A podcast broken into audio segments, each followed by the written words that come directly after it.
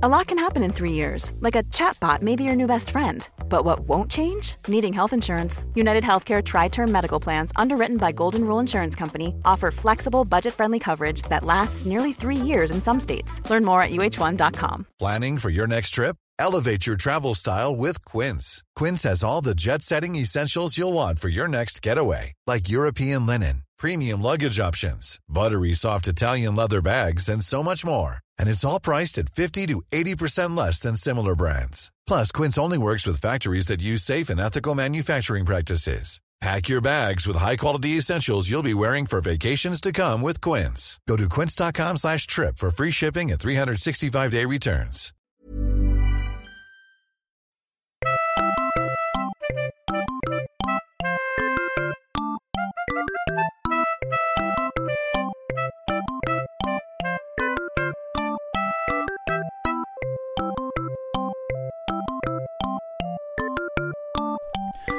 Hej och välkomna till Arkivsamtal avsnitt 13. Med mig Simon Gärdenfors och dagens gäst är Kristoffer Triumf som är här och vill så snabbt som möjligt få mat och dryck i sig. Eh, så vi eh, börjar med det fasta inslaget och det omåttligt populära inslaget Välj drycken.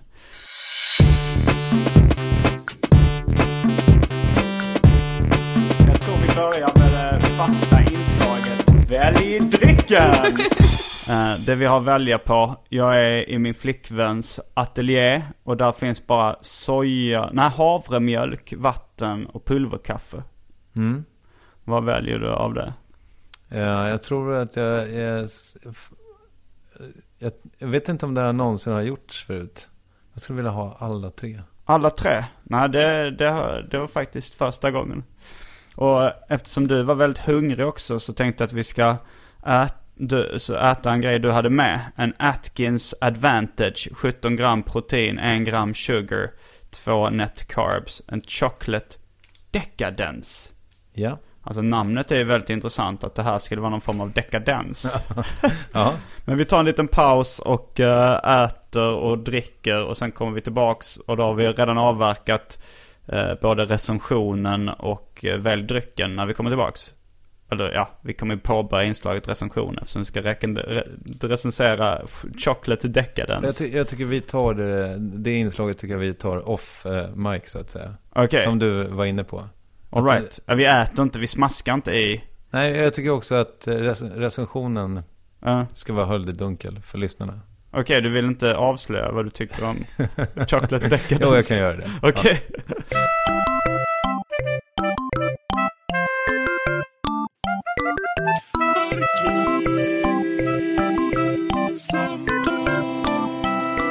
Vi är tillbaks efter Välj drycken och eh, uh, test recensionen av uh, Chocolate Decadence.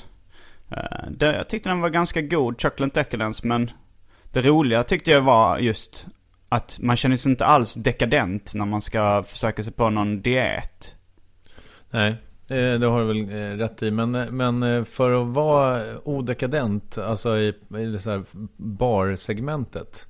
Heter Mm. det barsegmentet? Det, var, det här var väl en, Stycksakssegmentet. ja, men det här, ja, precis. Så kändes den ändå dekadent. Alltså, eh, eh, alltså det, det var ju, den var ju chokladig så att säga. Ja. Så eh, jag ger den... Vad har du för betygsskala? Har du någon eller? Officiell? Eh, Jag brukar inte köra, jag brukar inte köra betyg. Jag tycker, Ah, okej. det, jag tycker det är för ytligt. ja, jag förstår.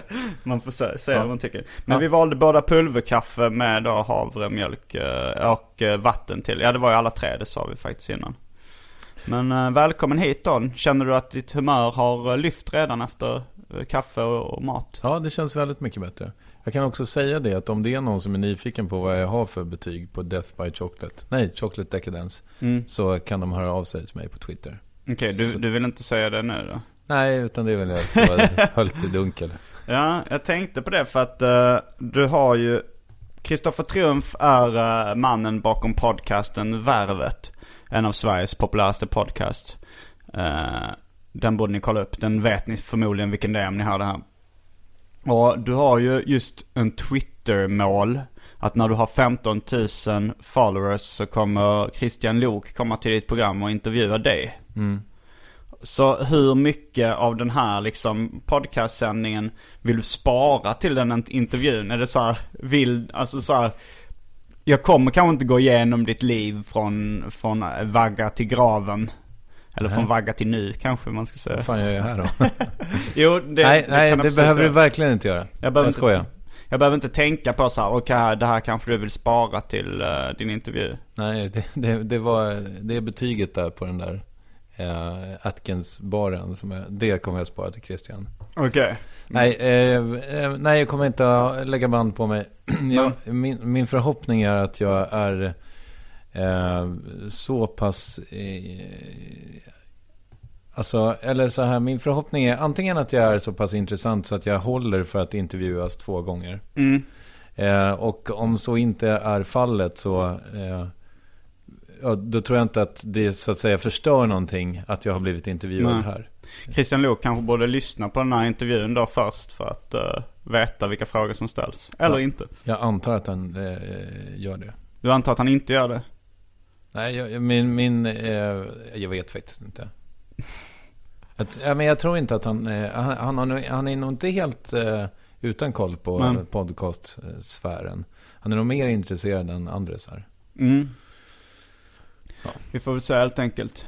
Jag, jag kommer att tipsa honom om att det finns en intervju redan då, eller två. Du blev intervjuad i det här uh, radioprogram, eller podcasten uh, Vettigt Trams också. Just Den det. hörde jag faktiskt eh, på för ganska länge sedan. Eh, när, men när, på något sätt så blir man ändå nyfiken på det när man hör värvet för att du säger så lite saker. Och eftersom jag medverkat i värvet också märker jag att du klipper bort det mesta som sägs om dig själv också. Mm. Ja, det där är lite olika. Men eh, generellt sett så kan man väl säga att jag klipper bort mig själv väldigt mycket. Mm. Och det är ju lite för att, eh, men så här, det fin- fanns ju från början en... Eh, från början så hade jag absolut ingen tanke om hur jag skulle göra med det där. Utan, men sen så kände jag i början att eh, jag försökte så här prata lite om mig själv innan själva intervjun och sådär. Mm. Och så kände jag att det blev eh, väldigt eh, malplacé och, och lite konstigt. Alltså, för att vad jag gör är ju egentligen en featureartikel kan man säga. Eller en, en liksom en intervju i tidningsform. Mm. Om, om man skulle...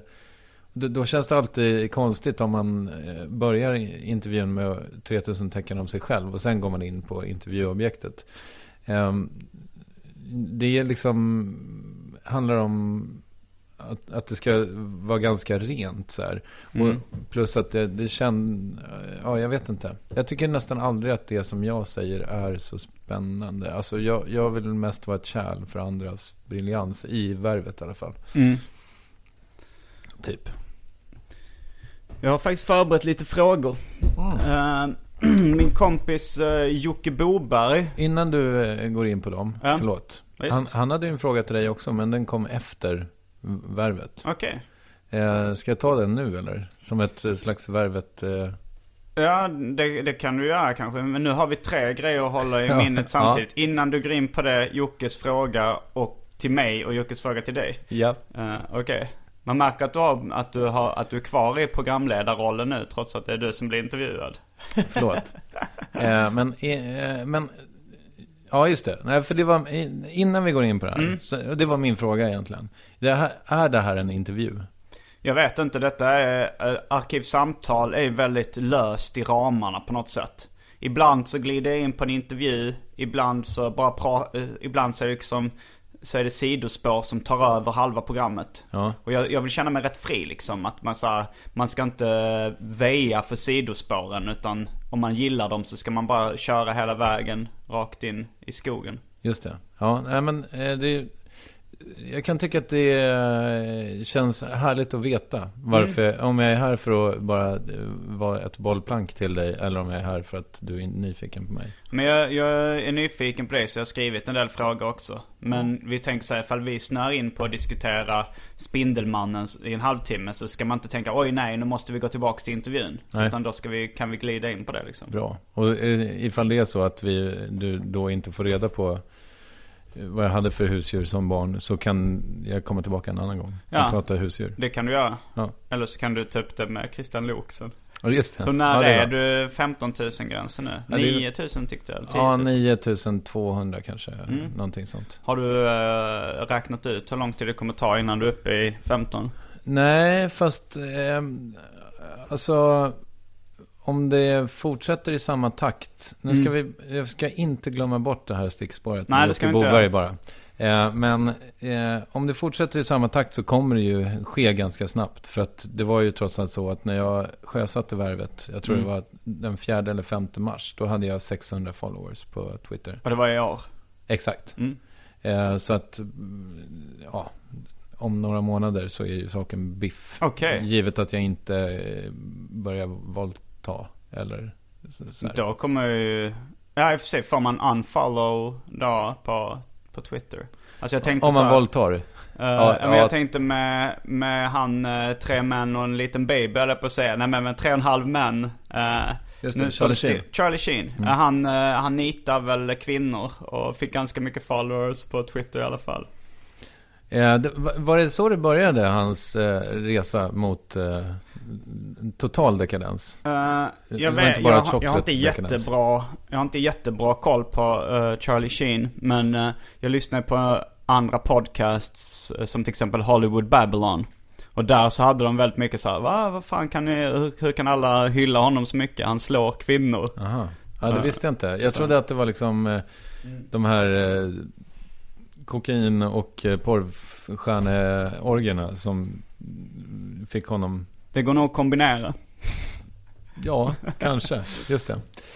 Du, eh, ska vi ska jag ta eh, Jocke Bobergs fråga till dig? Ja, Eh, har du absolut gehör? Nej, det var inte det.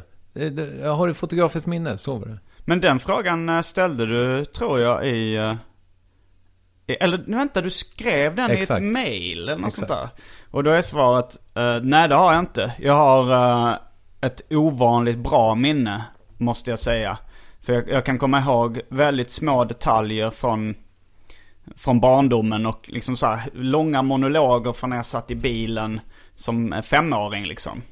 Men fotografiskt minne har jag inte. Jag är inte så bra på den här leken när man lägger in en bricka med en trådrulle, en suddgummi och en studsboll. Och sen så ska, tar man bort någonting och så här så ska man säga vad som fanns i det. det, det på det sättet har jag inte fotografiskt minne. Nej. Men eh, om vi ska komma in på ett sidospår så var det eh, att jag kan irritera folk väldigt mycket med liksom saker de sa när de var fem år och sådär. Som min brorsa, eh, när vi var på min morfars begravning. Så, så tog jag upp då att han, när han var sex år gammal så hade han sagt att, eh, att ja, på, på judiska begravningar så lägger man en sten på graven. Så sa han när han var sex att, till mig och min kompis att om ni någon gång ser Hitlers grav så ska ni lägga en svart sten på den graven. För det betyder att man eh, då tycker illa om personen som blev begravd. Och sen eh, så hade, hade han varit och, med sina barn varit och plockat stenar då till vår, vår morfars begravning. Och då var det en av dem som hade en st- svart sten. Så då tog jag upp det med honom att när han var sex så sa han att det var när man tyckte illa om någon man skulle lägga en svart sten. Då blev han väldigt irriterad. Och sen så sa jag då, var finns Hitlers grav egentligen? Då fick, då fick, då fnyste han åt mig och var lite sur. Men sen berättade han då att Hitlers grav är gömd. Eller den, ingen som vet riktigt det. De vill inte att det ska bli något sånt här ställe folk vallfärdar till. Nej. Mm. Ja, Nu eh, var det den tredje grejen. Det var Jockes fråga. till mig. Nej, det Nej. var faktiskt ingen, ingen det, fråga det ingen fråga han hade. Det var bara så att eh, när vi pratade om dig, jag och Jocke. För han hjälpte mig att eh, fixa utrustningen till den här podcasten. Då sa han att eh, Kristoffer Triumf för mig, uh, jag, lär, jag lärde känna honom som tramsmusiker. Så vill du, jag vet inte om det är en titel du är bekväm med, men skulle du kunna berätta lite om din bakgrund eller ditt uh, jobb som tramsmusiker? Ja, men det kan jag absolut göra. Mm. Eh, Jag har aldrig tidigare eh, hört den titeln, men jag tyckte den var ganska fin. Eh, För jag har alltid varit lockad av musik musik och hållit på med det. Alltså, jag har varit mer lockad egentligen av att hålla på med musik än att liksom, lyssna på musik. Eller eh, som jag gjorde ett tag, skriva musik. Det var en helt idiotisk idé. Eh, skriva musik till vad? Ja men alltså skriva om musik. Aha, alltså ah, recensera. Ja exakt. Eh, ja, musikjournalist, eh, det hade väl kanske funkat. Och det funkade väl också när jag gjorde rena intervjuer. Men att eh, recensera musik, det ligger liksom inte för mig. För jag är inte intresserad av ny musik. Och det, det är ju svårt då. Eh, alltså, eh, ny musik måste nästan alltså, tvinga sig på mig för att jag ska intresseras av den. Mm. Vilket är en ganska jobbig, det är ett jobbigt sätt att, att nalkas musik. Så därför så passade det ju verkligen inte. Och jag kan också kanske passa på att be om ursäkt till alla som jag har recenserat. Om det är någon som lyssnar. För att jag eh, var inte bra på det. Har du borde... sågat någon längs fotknallarna? Jag vet att Marit Bergman eh, var ju sur på mig väldigt länge. För att jag skrev någonting om hennes sångröst. Och, mm. eh, det borde jag eh, kanske inte ha gjort. Eh, för, eh, ja, historien gav väl henne rätt. Och jag respekterar henne väldigt mycket som låtskrivare. Jag tycker hon är duktig. Skitsamma. Eh, men transmusicerandet det kom sig av att jag egentligen försökte göra riktig musik. Men mm. Eh, att jag aldrig har lyckats göra färdigt låtar. Så då började jag göra så här små... Jag var med på mailinglistor mycket i början av 2000-talet eller slutet av 90-talet. Och så jag, jag, tror att det började så att jag började göra låtar om de som var med på ett eller annat sätt. Bland annat så finns det en som ligger på YouTube som heter Fick du hångla i helgen Tom, tror jag. Mm. Det är i alla fall dess officiella titel. Som folk kan kolla på om de vill. Som handlar om att Tom Peel, eh, jag ringer honom. Mm. Eh, och så vet han inte om att jag bandar det. Eh, och eh, så pratar jag med honom. Mm. Och sen så bygger jag en låt av det. Eh, ja, det, det, Blev han sur för att du använde det telefonsamtalet? Nej, jag tror att han är stolt över det. Okej. Okay. Eh, jag hoppas det i alla fall. Och... Eh, eh, nej, men jag gjorde sådana smålåtar och sen så var det en kompis till mig som heter David Sundin som jag inte vet om du vet vem det är. Känner igen namnet vagt. Ja, han är rolig på Twitter och mm. en gammal, gammal kompis till mig. Han jobbade med ett program som skulle gå i TV400 eller Medie-TV som hette Kockaburra-TV. Mm. Eh, som var något slags liksom, ja, lekfullt humormagasin. Och då frågade han mig, för att de hade ju ganska mycket programtid. Eh, då frågade han mig om jag kunde slå ihjäl lite av den. Mm. Eh, om jag kunde göra några låtar. Så till säsong ett så gjorde jag en, och den finns också på YouTube, en låt som heter Material. Som handlar om material. I allmänhet? Ja, Kookaburra, alltså det är som den australiensiska fågeln som låter som en apa. Uh, det, det, om du säger att den låter så, så stämmer det säkert. Uh, jag är inte inläst på fågelarten. Okay. Men, uh, och då gjorde, ja, den här låten material då, material, det finns en massa material. som näver, bastlera och garn. ja, hmm, bakelit och havreflarn. Mm. Det var en, en lite lustig låt så här. Mm. Och, och sen då när de skulle göra en säsong till så ville de ha fler låtar. Och då kom jag på att då kunde jag göra eh, en, en ort vid Mälaren presenterar sig i musikalisk form. Så då gjorde jag tio låtar om, ja, om städer vid Mälaren helt enkelt. Började med Södertälje och så gick jag väg, mm. hela vägen runt. Men uppträdde du live med de låtarna i det tv-programmet då? Nej, utan det, jag bara skickade in mp3 och så bildsatte de dem. De åkte faktiskt ut och filmade på platserna som jag ja. hade. Och ibland var det så att de åkte dit och filmade först och så skickade de en lista till mig med olika ställen som de hade filmat. Och så mm. kunde jag skriva låten utifrån det. Det var ett väldigt härligt sätt att jobba på därför att Eh, det gäller ju nästan allting i livet. Att om man, har, eh, om man inte har en beställning så är det svårt att slutföra det tycker jag. Mm. Men så fort det finns en deadline så blir det lite lättare. Ja. Det kan du säkert relatera till. Jo, eh, i viss mån. jag, är nog, jag är nog ovanligt bra på att liksom hitta på egna uppdrag och egna deadlines. Mm, du måste väl det kanske? Ja, eller jag har valt att göra det i alla fall. Men eh, sen så är det ju också det här att när du får ett specifikt tema. Jag vet inte om det var du som valde då det temat. Men, ja, jag hittade på det ja. För, men då är det lättare också att skriva eh, en låttext. För jag, hör, jag läste en bok som heter Made to Stick. Som eh, handlar om idé, idéer och sånt där. Och där stod det bland annat att om man ber någon att nämna eh, så många vita saker som möjligt som finns. Så är det, så blir man lite låst liksom. Man säger moln, man säger eh, jag har svårt att komma på grejer. Men om man säger, säg så många vita saker som möjligt i kylen. Då det, kan man komma på fler sådana. Bara för att man har begränsad grej. Då tänker man, vad ägg, mjölk, bla bla bla. Just det. Så att uh, ju mer specifikt det blir desto lättare är det att liksom brainstorma med sig själv tror jag. Mm. Men du, eh, du har ju ett rapband. Mm.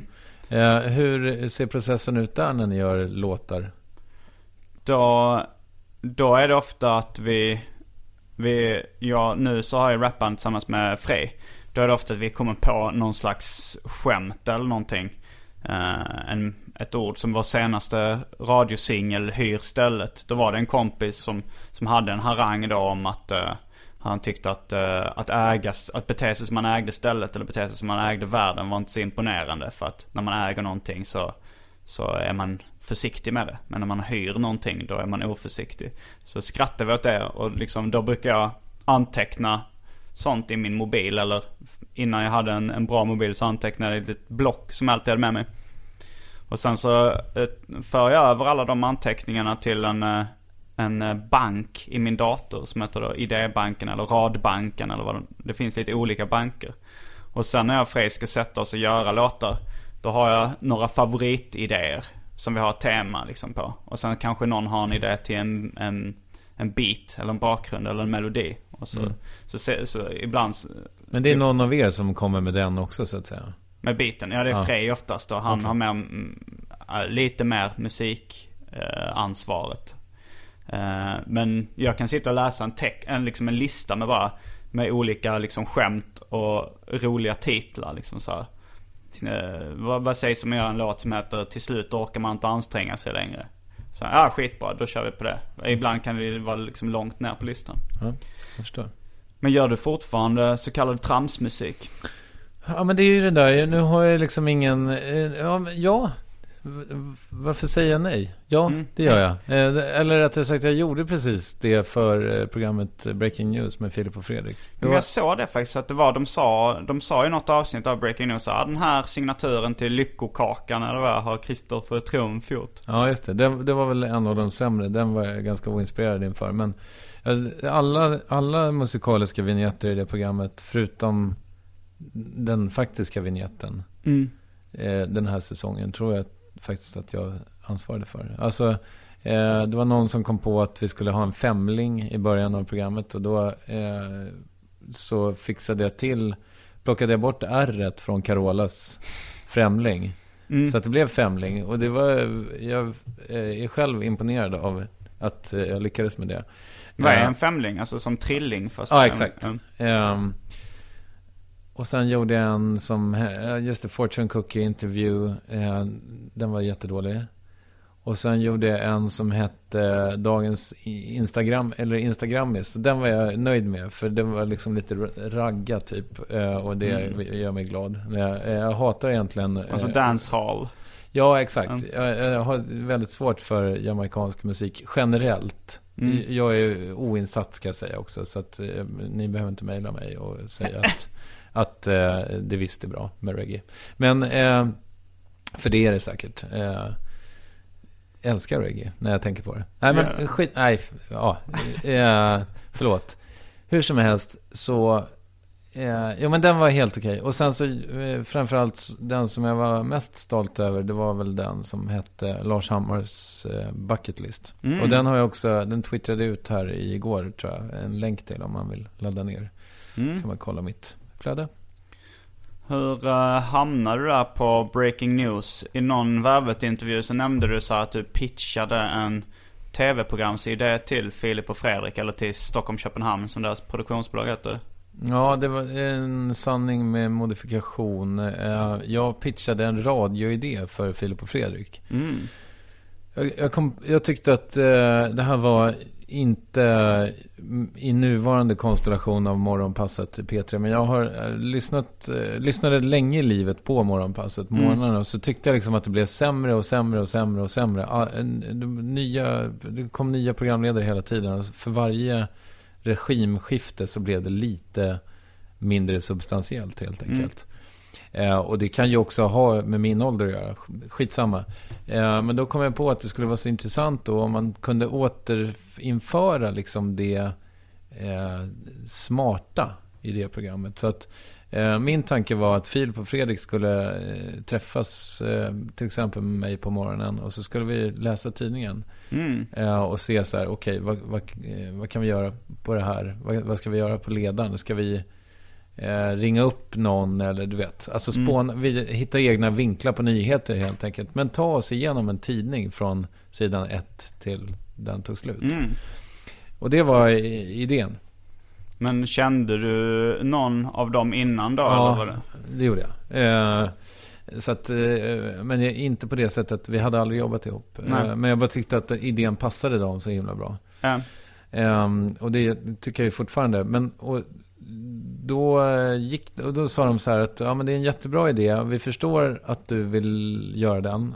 Men just nu hinner vi inte. Nej. Kanske näst, nästa år, ty, typ. Alltså, och då kände jag så här, ja men okej, men då försöker jag nog sälja den på egen hand. Och sen så försökte jag sälja den på egen hand. Mm. Tillsammans med Håkan Lidbo ganska mycket. Eh, Alltså, är inte han musiker? Jo, exakt. Men han Mm. har hållit på och pulat med radio så här. Och Mm. Jag ville hitta ett projekt med honom också därför att jag gillar honom. Eh, och så höll vi på att strula med det där skitmycket. Och sen så rann det ut i sanden. Och sen ringde eh, Filip, eller Fredrik, och sa Hörru, eh, vi vill göra tv av ditt eh, format nu. Eh, ungefär. Mm, det, ska som heta, breaking news. det ska heta Breaking News. Vill du vara med och vara redaktör? Mm. Men hur lärde du känna dem från början? Ja, Jävligt oklart alltså. Mm. Jag, men det var nog de här mailinglistorna som jag pratade om förut. Ah, okej. De betyder ganska mycket för mig då.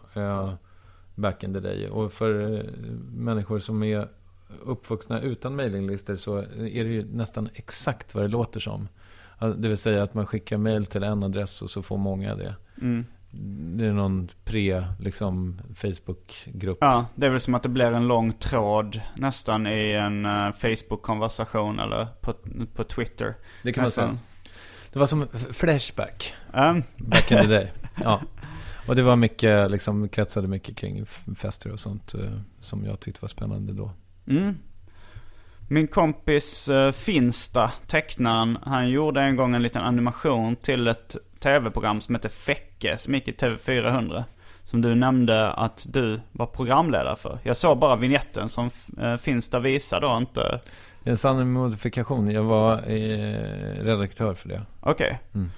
Och hur, eh, när var det du jobbade på TV400? Hur började allting? Eh, jag blev uppringd av eh, Pilis, eh, Anders Pilgren, som var inhyrd där. Eller han var någon form av kanalchef kanske. Mm. Och, eh, ja, det, vad kan det ha varit? 2004 kanske. Mm. Det var ju en, ett slags, ja vad ska man säga, Le, lek liksom. Kids gör tv, li- lite Z-tv Mm. för 2000-talet. Men du hade inte Fast- jobbat med TV innan det? Nej. Och vad, vad, av vilken anledning tänkte han att du skulle vara bra TV-man?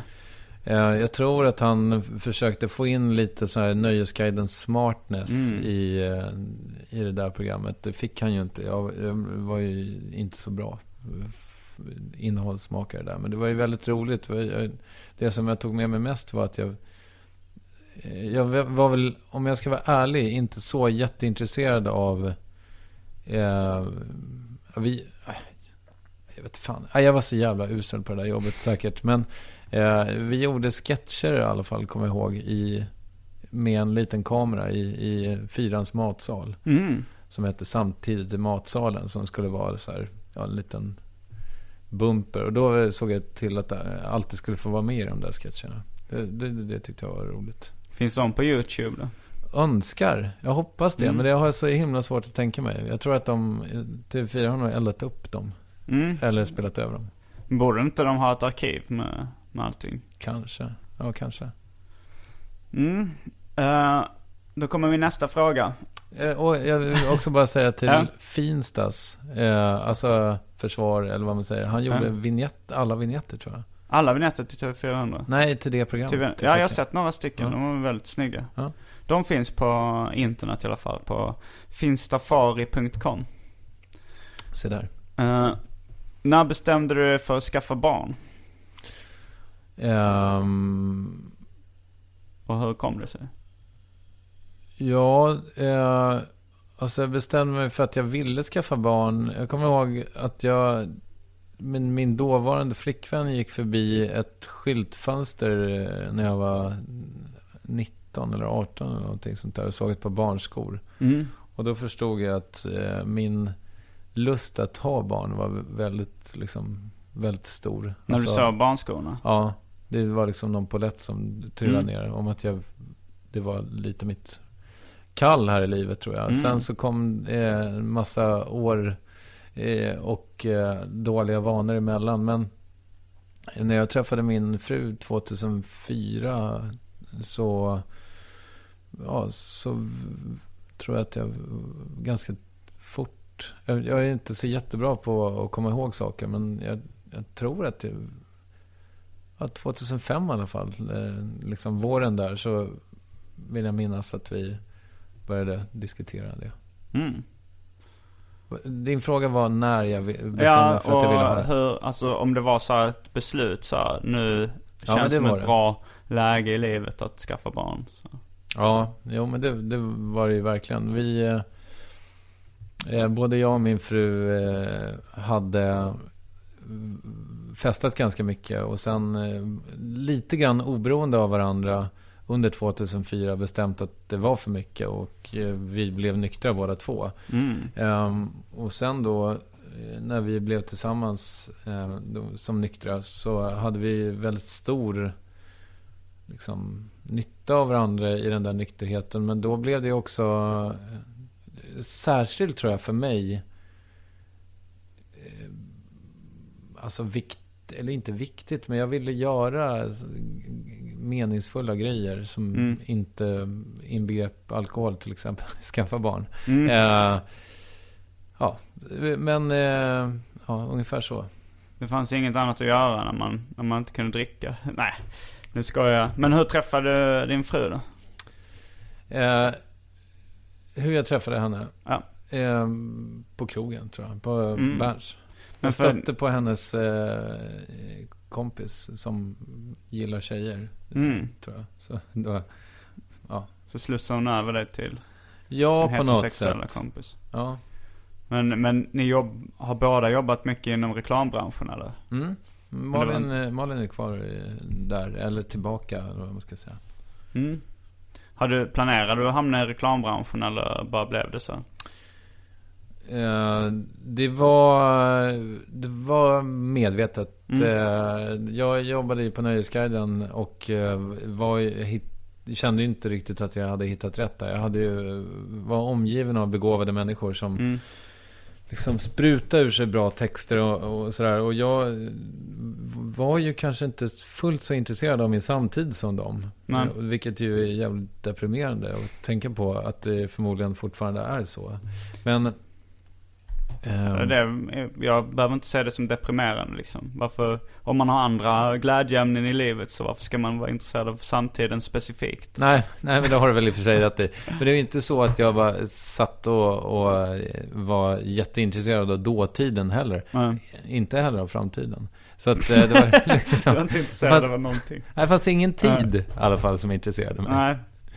Ehm, men, eh, nej, och, då, och sen så blev jag uppringd av en eh, kille som eh, sedermera blev en god vän eh, som hette Magnus Engström. Han ringde från en webbyrå och bad typ i växeln på Nöjesguiden och få prata med, med krogredaktören och det råkade vara jag. Mm. Ehm, och sa, hej du, jag ska göra en sommarguide för, till Sverige för Absolut Vodka för att vi ska ha någonstans att ha våra Absolut Vodka-annonser. Vill du vara med och skriva den?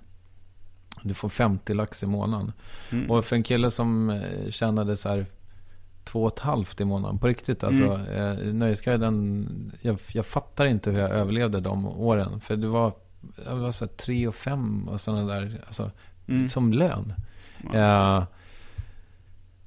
plus att jag var jätteintresserad av kokain och amfetamin på den tiden. Liksom, och alkohol. Så att eh, det är helt obegripligt för mig att jag fick ihop det där. Men skitsamma. Eh, eh, han ringde och frågade om jag ville göra det där. Och det var klart att jag ville göra det. Så då... Eh, och då liksom att komma upp på så här, TVWA som var eh, jätteframgångsrik byrå. Så här, bara ni i Stockholm? Ja, Men bara- du bodde i Malmö när du... Nej, förlåt. Jag hade flyttat till Stockholm eh, 97 eller 98. Mm. Jag vet faktiskt inte vilket av åren. Om det var 97 så är det ju 15-årsjubileum i år. Eh, Men, men, eh, nej men att det var så jävla, det var, det var ju så flashigt liksom, eh, Mm. deras kontor och sådär. Ehm, och det fanns så mycket pengar helt plötsligt. Eh, och att då jobba eh, lite mindre, eller det här var ett, i och för sig ett jävligt intensivt eh, projekt. Men att jobba, generellt sett jobba lite mindre och tjäna väldigt mycket mer. Eh, än i tidningsbranschen. Det tyckte jag verkade bra. Mm. Ja. Då, men, men vi kanske bara ska gå igenom lite var du är född och var du bodde. För du har nämnt att du bott i Malmö och i Stockholm. Det känns som värvet där. Ja, det, det är kanske det. det. Du är ju med i värvet. Men, eh, Ja. men ja, jag tänkte... Jag kommer nog ha ganska många så här samtal framöver när jag är i Japan nu. Jag åker imorgon till Japan faktiskt. Så då, eh, då kommer det nog vara rätt mycket bara eh, prat.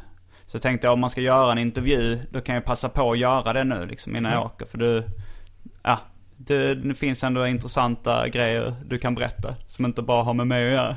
Ja visst, nej men det, det, det, det är din eh, show så att Ja. säga. Men bara, du får säga till om du tycker att det är tråkigt. Nej, nej absolut inte. Jag, jag, jag vill veta om varför du flyttade till Malmö och sådär. Mm, jag, och kom, var, var är du från liksom? jag kommer från Strängnäs, Mm. som ligger åtta mil ungefär Mm, eh, väster om Stockholm. Jag brukar, jag har eh, sagt att det är sju mil mm, i hela mitt liv. Men det är det ju inte. Men, Jag vet inte varför. Eh, eller jag, vet, jag förstår exakt varför.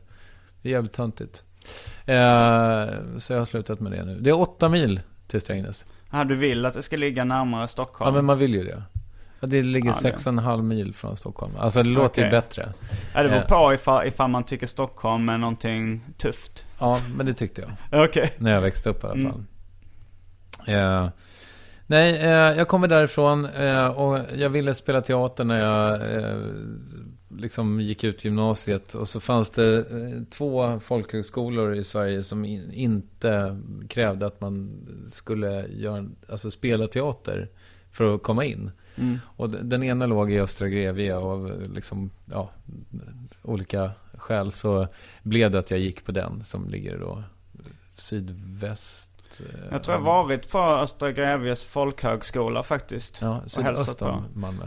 Eh, eh, nu så slår det mig för jag tänkte, jag hälsade på där en gång. Uh, Kalle Törn gick där.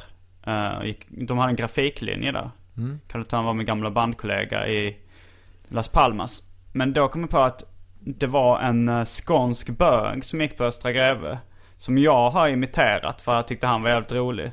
Och då tänkte jag att du, om du har gått där, du pratar ju alltid i värvet, eller alltid, men ganska Ja, men ofta har- om ja. att, du, att du imiterar en skånsk bög. Ja, som just var rolig. Kan det vara samma skånska bög som gick på Östra Grevie eh, som du imiterar? Ja.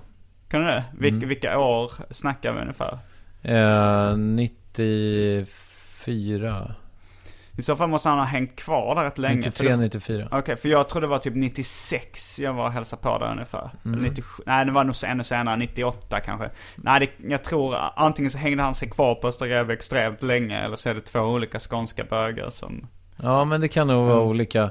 Eh, det här var den första bög som jag träffade. Alltså jag kom ifrån, eh, eller ja, som jag visste var bög som jag träffade. Ah, men nu var det ändå, jag, jag visste inte att det hade gått en skånsk bög på din Östra Greve-skola. Eh, det var bara som jag gissade, för jag tänkte, ah, men jag, det, det mitt starkaste minne från Östra Greve när jag hälsade på var den, den skånska roliga bögen. Ja. Undrar, jag, har svårt att tänka mig att det är samma. För Mm. den här killen som eh, jag inte vill säga namnet på, Mm. eh, på band. Men han... Eh, ehm, han var liksom inte... Alltså, det var inget speciellt med honom.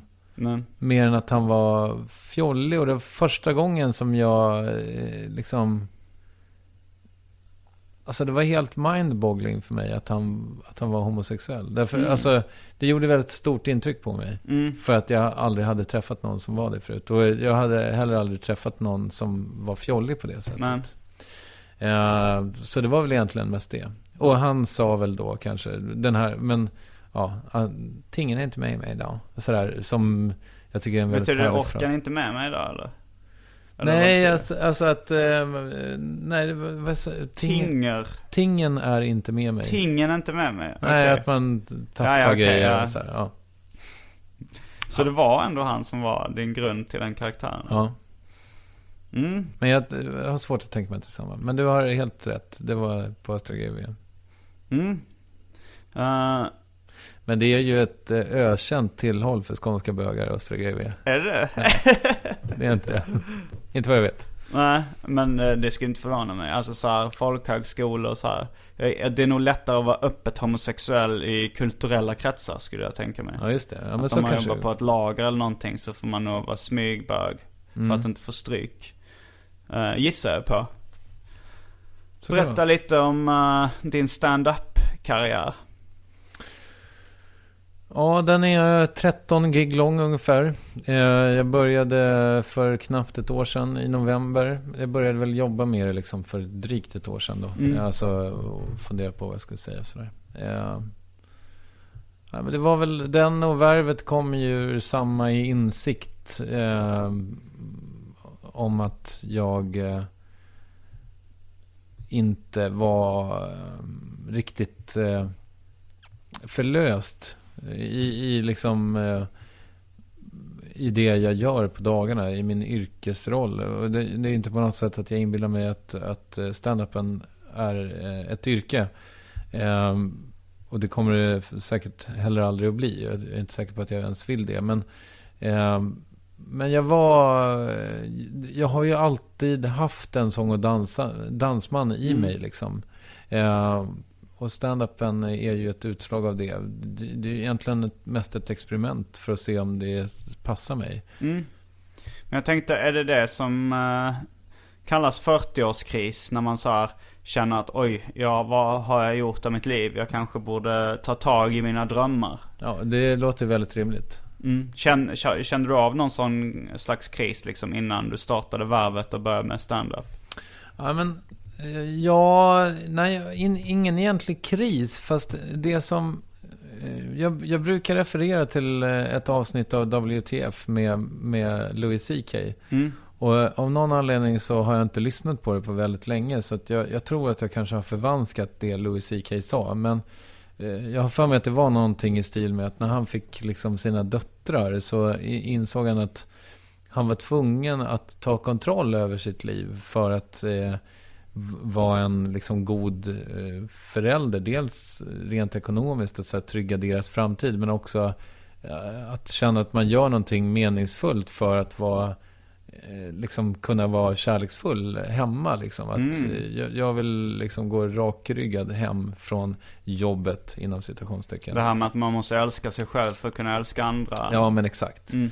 Och, och jag kan säga att man kan, man kan ju givetvis älska sitt barn utan att älska sig själv. Men det blir ju roligare om man, om man gillar sig själv. Och, eh, ja, jag, eh, jag blev väldigt inspirerad av den där Louis CK-intervjun. Mm. Så tillvida att jag kände att jag måste, måste fan ta tag i saker och ting. För att jag höll, höll på med den här jävla reklamkarriären som jag inte tyckte tog mig någonstans riktigt. Mm. Och sådär. Och,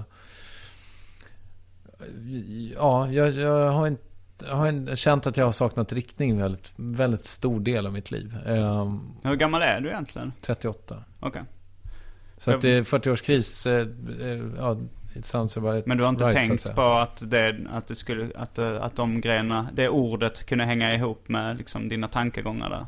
Alltså kris, då är det väl ingen kris ifall du inte känner att det är en krisig situation kanske. Men, men det lät ju som en sån här, oj vad har jag, mitt liv, jag kanske inte, jag bara borde förändra det. När man, när man känner att man börjar bli vuxen på riktigt kanske vid 40 eller någonting. Ja, nej men så var det väl. Alltså, ja.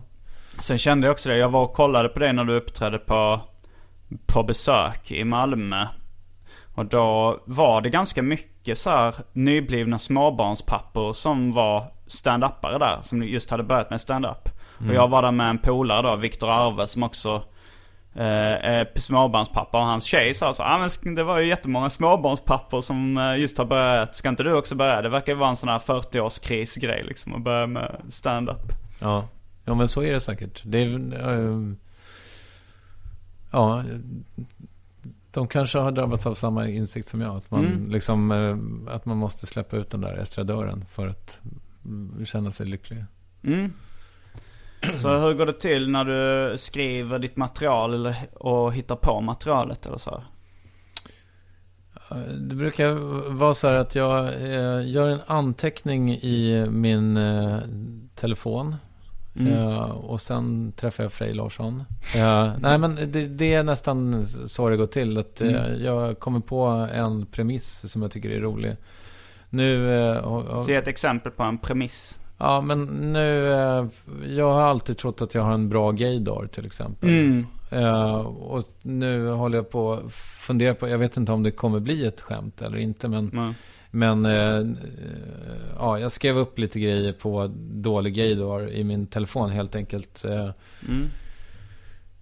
För det visar sig att den är ju helt, jag är ju helt, helt superdålig på, Ja. på Ja men det, jag, man får ett leende när jag bara tänker på så här att man kan hitta på skämt på dålig gaydar. Jag liksom har inga skämt i huvudet men man känner att det kan bli roliga skämt på det. Ja, exakt så. Och då eh, så går jag och idisslar det där lite grann. Och sen så Mm. kollar jag lite på mina anteckningar och ser om man kan så här fläska ut någonting och sådär.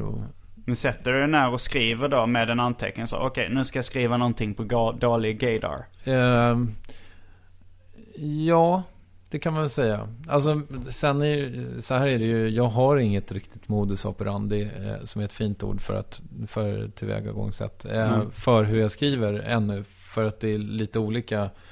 Eh, men eh, det, det, det brukar bli så att när jag ska göra stand-up på kvällen så brukar jag få panik liksom på dagen. Mm. Och, och då kollar jag så här, okej vilka gamla grejer vill jag köra? Här måste jag in med någonting nytt. Då kanske jag ska testa det här gaydar-skämtet ikväll. Mm. Och så, så skriver jag ner så mycket jag har på det eh, som möjligt. Och sen går jag också upp, ibland upp med, eh, med ett skämt som inte är klart. Mhm. Vilket är eh, jättedumt för jag är inte tillräckligt rut- rutinerad för det. Men om man kör på ett ställe som El Mundo här eller på besök i Malmö. Mm. Där publiken är väldigt smart och välvillig så kan man nog kanske göra det. Alltså, förstår du? Att man, för där blir det en magi med publiken som gör att jag blir mer kreativ. Mm. Ehm, sen så, nu körde jag i förrgår, eh, så körde jag i, i inte Vagnhärad, utan eh. Ving, Vingåker. Okej. Eh, och det var en, en trevlig klubb sådär, och jättehärlig kille som hade den. Men publiken var inte riktigt eh, med mig så här. Och då gick jag också upp med ofärdigt material. Mm. Och det var ju en, ett, det var ju som att skjuta sig själv i magen. Liksom. Det är Mm. jättedumt. För det förstör hela... Det förstör för mig själv liksom. Så det måste jag sluta med. Men jag är, jag är, det är min... Jag är helt orutinerad kan man säga. Jo men du är väl i någon slags inlärningsperiod fortfarande då? Liksom att du lär, sig, lär dig sådana saker. Ja. Men... eh, Är i- du intresserad av att testa själv eller? Ja absolut. Det, jag har just eh, börjat med humor i andra sammanhang. Alltså så här, jag eh, ska göra, jag håller på att göra radioprogram nu till P3, humorprogram. Tillsammans med Anton Magnusson. Så vi ska sända det första eh, i slutet av oktober. Så vi, ska, vi har två liksom korta testprogram. Men det vi har spelat in hittills tycker jag var skitkul. Så jag har börjat skriva humor. Det är min nya grej lite liksom. Jag gjorde klart Död kompis och sen test, tänkte jag att jag skulle testa humor. Eh, kanske inte först och främst stand-up utan liksom jag tycker det ska vara kul att skriva radio och tv-material. Jag håller på med Frej också och eh, göra en promo till ett tv-program. Som, det är förmodligen rätt hemligt nu just nu. Vi vet inte om det kommer bli av men det håller vi på att jobba med. Och sen eh, när jag kommer hem från Japan, ja jag kommer nog försöka testa eh, stå-upp-komik någon gång också. Ja. Så då kanske vi kan bli comedy partners och testa material på varandra. Verkligen. Det, det som är... eh, Det, ja, ja, men och framförallt så kan vi eh, göra andra saker som Mm. har med det att göra. Det vill säga typ ta en öl innan och säga eh, roliga grejer till varandra. Och så. Mm. Eller fråga, fråga om råd. Det man märker, det jag har märkt väldigt tidigt, eh, eller väldigt tydligt är att det är nästan helt värdelöst att prata med andra om sina, sitt material. Därför att man Mm. blir aldrig... Eh, jag, jag kan ta ett exempel. Eh, jag hade ett skämt eh, som jag... Som jag in, inte riktigt får till. Men premissen är typ så här att... Eller premissen, det är ingen riktig premiss. Men att jag går ut och säger så här... Hej publiken, mår ni bra? Och så Mm. säger de så här, ja. Och så säger jag, men mår ni verkligen bra? Alltså inga, inga sjukdomar, inga allergier så här. Är det någon som är Mm. allergisk mot något? Och så säger någon en allergi. Mm. Och så säger jag så här, fan vad sjukt att du säger det. För jag sköt precis det. Eh, Upp, rakt upp i venan. Jag köpte rent damm på Ebay, tyska Ebay. Som jag sköt rakt upp i. Det är så jävla härligt rus, du måste testa. Mm. Nej förresten, det kan du ju inte. och, och det är liksom... eh, Och det, ja, det är ju halvkul. Det, det, Mm. funkar, det är kul för att det är så konstigt kanske, Ja. på ett sätt. Men det, det är egentligen förkastligt som öppningsskämt för att, ja, eh, jag tror inte, jag tror inte publiken riktigt, eh, de känner sig inte, inte inkluderade av det skämtet eftersom det, jag gör mig rolig på någons bekostnad lite grann. Men skitsamma, eh, och då körde jag det eh, skämtet med någon annan och eh, bara drog det för en kompis här. Ja, Mm. men du kanske ska göra så här att du kanske ska eh, ta, eh, ta ner en notch så att du så här, om det är någon som är glutenallergisk, då kanske du ska typ göra, då kanske du ska berätta att du gör en macka Mm. och sen så gör en mack, lägger du in den mackan i en annan macka. Och sen slår du in hela den i ett, ett annat bröd liksom. Mm. Ja, eh, fast då blir det ju ett annat skämt och så blir det inte mitt. Och jag är ju mycket mer skjuta saker i venen än att bre mackor. Ja. Eh, ja, du förstår vad jag menar. Alltså det är, men det, det är klart att vi kan spåna ihop. Eller så. På Ja. något sätt. Eh, det, vi, vi kan säkert eh, hitta någonting där vi kan av varandra. Jag har ingen aning om eh, hur man gör riktigt. Men, eh, har du, men som, som podcaster har man ju fattat att Mark Maron är din största förebild. Men som komiker, vad har du för uh, förebilder där? Ja, det där är lite lustigt. Jag, jag kan ju nästan inga, inga komiker. Alltså, jag, det, när jag började med stand-up så det jag hade sett var ju typ liksom de här snuttarna från Seinfeld. Det är en Mm. sanning modifikation givetvis, men om man ska hårdra det. Ehm, Och de är ju inte speciellt kul, tycker inte jag. Eller så här, ibland kan jag tycka det är kul när man lärt känna Seinfeld genom tv-serien. Men det är extremt många skitdåliga skämt han drar där, tycker jag. Ja, det är ju väldigt mycket... Nu har inte jag sett det här. Men jag har en känsla av att hans komedi kanske inte riktigt har eh, hängt med i utvecklingen kring hur man ser på män och kvinnor och sådär. Nej men även, även eh, de skämten som inte är liksom eh, skulle kunna, eller stötande eller omoderna eller något sånt där liksom. Det är så här, Jag kommer ihåg, alltså redan då på 90-talet när jag såg det liksom så berättade han så här om Ja ibland när man får in notan på, eh, på restaurangen så är, får man den i en liten bok och så här, Is that the story of the bill? Liksom det är ett väldigt dåligt skämt, är det där Ja, ja. boken om notan.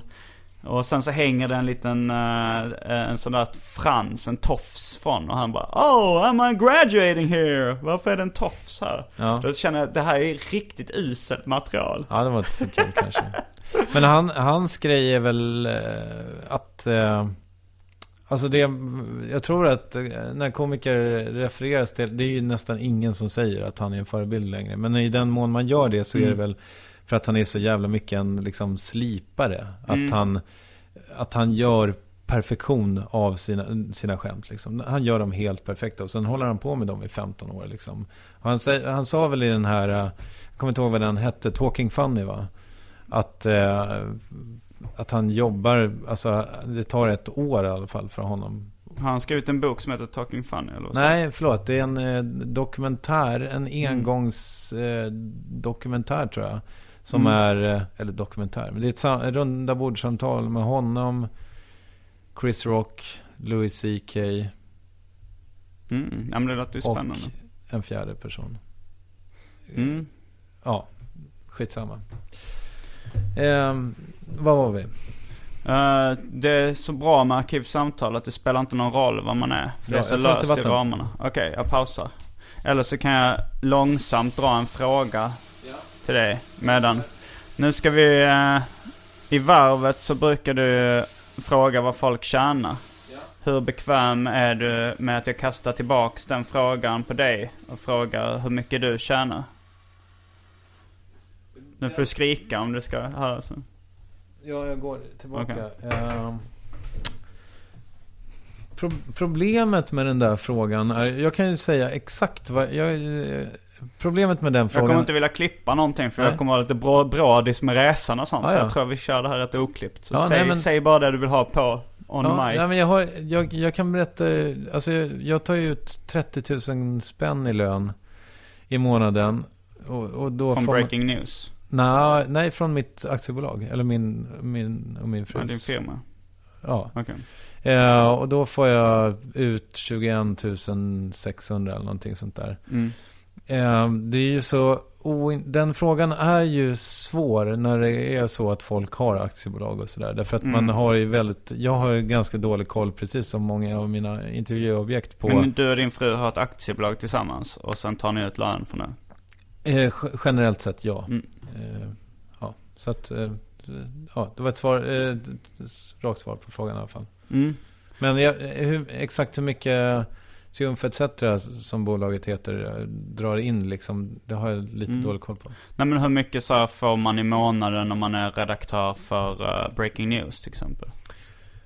Ehm, ja, för att eh, då, blir det också komplicerat eftersom jag har kollegor som gör ungefär samma sak. Mm. Som jag inte alls är säker på att de, jag vet inte vad de tjänar. Nej, Eh, Det är ju det som är problemet. Men jag tänkte eftersom Ja. så här, eh, jag fattar ju att det är svårt att svara på. Mm. Jag vill inte svara exakt allt på vad, vad jag tjänade på olika grejer heller när du intervjuar mig. Men, men då, man tror ju ändå eftersom du fiskar efter Ja. den frågan att du skulle vara mindre, eller mer bekväm med att svara på det själv. Ja, men nej, men jag kan... Jag, jag, men eh, av eh, liksom hänsyn till mina kollegor så vill jag inte svara exakt. Men jag kan Mm. säga att det är mellan 100, eller mellan 50 och 100 lax i månaden. Mm. Eh, på faktura då. Så att då försvinner ju jättemycket i skatt och Ja, ungefär eh, sås. och sådär. Ja. Och eh, sponsringsdealen för värvet, hur mycket, får du, hur mycket pengar får du in där? Eh, det beror lite på hur, eh, hur eh, många som laddar ner värvet. Mm. Så att, eh, ja, jag hoppas på det. Men det är väl, eh, jag tror att det är liksom... Ja, det är ungefär lika mycket som jag tjänar i månaden. Okej, så det, det är fantastiskt inspirerande att man kan nästan leva, eller jo, man kan, om man inte lever dyrt kan man absolut leva som podcastare då i Sverige idag. Man, Baserat på min månad exakt just nu, absolut. Men Mm. det är ju, sen ska du ju komma ihåg att jag, har ju haft fem månader som är i princip osponsrade också. mm, Så att eh, för att, eh, om man då slår ut det på, dem, på det halvåret som jag har Mm. hållit på. Att jag då får in någonstans mellan 50 och 100 000. Det är ju inte, det är ingenting man blir asrik på i alla fall. Ja, det beror på. Alltså på något sätt kan man ju jämföra det med om du jobbar som komiker så har du ju en period där du etablerar dig och skapar ett namn. Och sen börjar du leva på det. Då kan man inte så ta den här etableringsperioden och plussa ihop den och sen dela allting med. Utan du har ju så här, nu kanske övat upp din podcast och sen efter ett tag så lyckas du leva på den om du har tur. Ja, fast eh, ja visst, absolut. Men det, det, det måste man väl ändå ta, kunna ta hänsyn till. Att man inte tjänar pengar. Jo, under, men under en period. Men alltså så här, ett, ett band som börjar eh, spela och sen börjar leva på det. Ja, Då, då, blir, då räknar de så okej nu lever vi på det. Då tänker de inte Ja. vi hade tio år som amatörmusiker bakom oss som vi måste jag tycker att de ska för. tänka på det.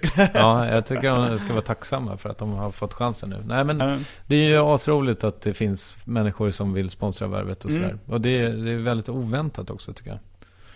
Alltså, eh, Ja, jag, men den är så populär eh, så, så är det klart att företag vill synas eller höras där. Ja, ja, det är jätteroligt. Har du någon drömgäst för värvet? Någon du så har tänkt så här, det skulle vara jävligt skoj att ha. Just nu så är jag eh, jävligt sugen på eh, Klara Zimmergren Mm. som gäst. Har, har, är det på gång? Jag, jag hoppas det. Jag, eh, jag vet inte riktigt hur man får tag på henne. Men jag, la, jag har lagt eh, en förfrågan i våras. Men då försvann den bara tror jag. Mm. Och sen eh, nu har jag testat någon annan väg här genom en standup-kollega. Så vi får se om det går bättre den här gången.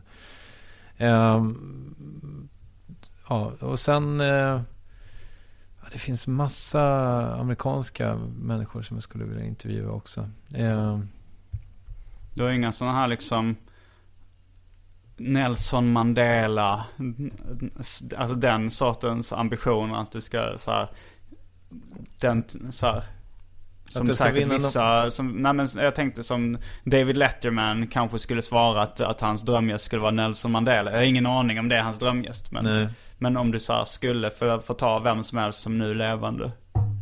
Så kanske så här, ja. Klara Zimmergren, visst. Jag har inga problem med att, att Nej, han men en- eh, du vill ha en världsstjärna? Nej, men, Nej, jag bara undrar ifall, if, ifall du ville. ja, ja, men det är väl klart. Alltså, det vore Mm. väl jätteroligt att prata med Ricky Gervais eller Mm. liksom Louis CK eller eh, för den delen. Vad fan? Har du skrivit upp eh, någon stjärna i mobilen som du vill prata med? Ja, nej, men det var det. Eh, jag tappade bort ett namn. Eh, Mm. På någon du gärna skulle vilja intervjua?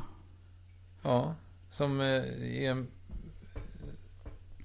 Som är... Det är pinsamt att jag har tappat bort hennes namn.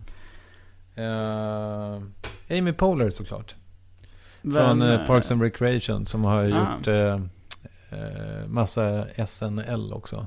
Mm. Eh, jag tycker hon verkar väldigt härlig. Men hon har blivit intervjuad i Mark Marons program eller? Ja, det tror jag. Mm. Han har ju... Ja. Han är väldigt lätt att få gäster. Ja. Yes. Då, vi har pratat i en timme nu faktiskt. Så om jag, om jag nu... Jag, jag känner att allt material går att använda också. Ja, Så då har det nog blivit dags att säga tack för Arkivsamtal den här veckan. Jag heter Simon Gärdenfors. och jag heter Kristoffer Triumf. Och Är det redan slut verkligen? Ja, det, det, vi har spelat in en timme och 33 sekunder. Men om det är något du vill lägga till så jag, jag har gränsen på en timme och nio minuter ungefär. Sen är det, är det någonting du känner att eh, du vill lägga till så får du göra det. Uh, vad fan. Nej men okej då. Ja, men, Vill du ha en fråga till kanske? Ja men äh, säg några frågor som du har skrivit upp. Okej, de frågorna som är kvar. Ja. Eh, nu ska vi se här. Hur mycket vill du spara till Loki-intervjun, tramsmusik, uh, tv-programmet du pitchade, Fäcke, TV400, skaffa barn, Ja. stand-up-karriären, hur går det till när du skriver, förebilder som komiker, drömgäst i Värvet, hur mycket tjänar du? Sen är det här eh, politiska åsikter, Mm. eh, om drömjobb. Eh, och sen eh, om din osäkerhet och det dåliga självförtroendet. Alltså alla de här. Du, du får komma tillbaks om tre månader när jag kommer tillbaks. För det känns som att vi har de frågorna nu som vi inte gått igenom skulle ju kunna täcka en timme absolut till. Ja, nej men vi, eh, osäkerheten och eh, drömjobbet eh, kändes ju lockande. Mm, Eh, men vi kanske ska eh, ta det då, när, när vi ses nästa gång. det kan vi göra. Nu fick vi en cliffhanger tills, tills nästa gång också. Jag eh, hoppas att du får en härlig eh, resa till Japan. Tack så mycket. Ska du vara i Tokyo eller? Jag ska vara i Tokyo. Ja. Uh, Yokogaia. Är gångavstånd till Tokyos Beverly Hills. eh, enligt Wikipedia. Jag förstår. Jag har en eh, kompis där som jag gärna sätter i kontakt med som kan eh, säkert ta dig till en, annan, en och annan fantastisk hamburgare i stan. Mm, trevligt. Vem är det? Eh, Mårten Ekenberg heter han. Okej. Tack så mycket. Det var allt från Arkivsamtal den här, eller eh, känner du dig klar nu? Ja, ja, ja, herregud. Eh, Jag heter Simon Gärdenfors. Och jag heter Kristoffer Triumf. Fullbordat samtal.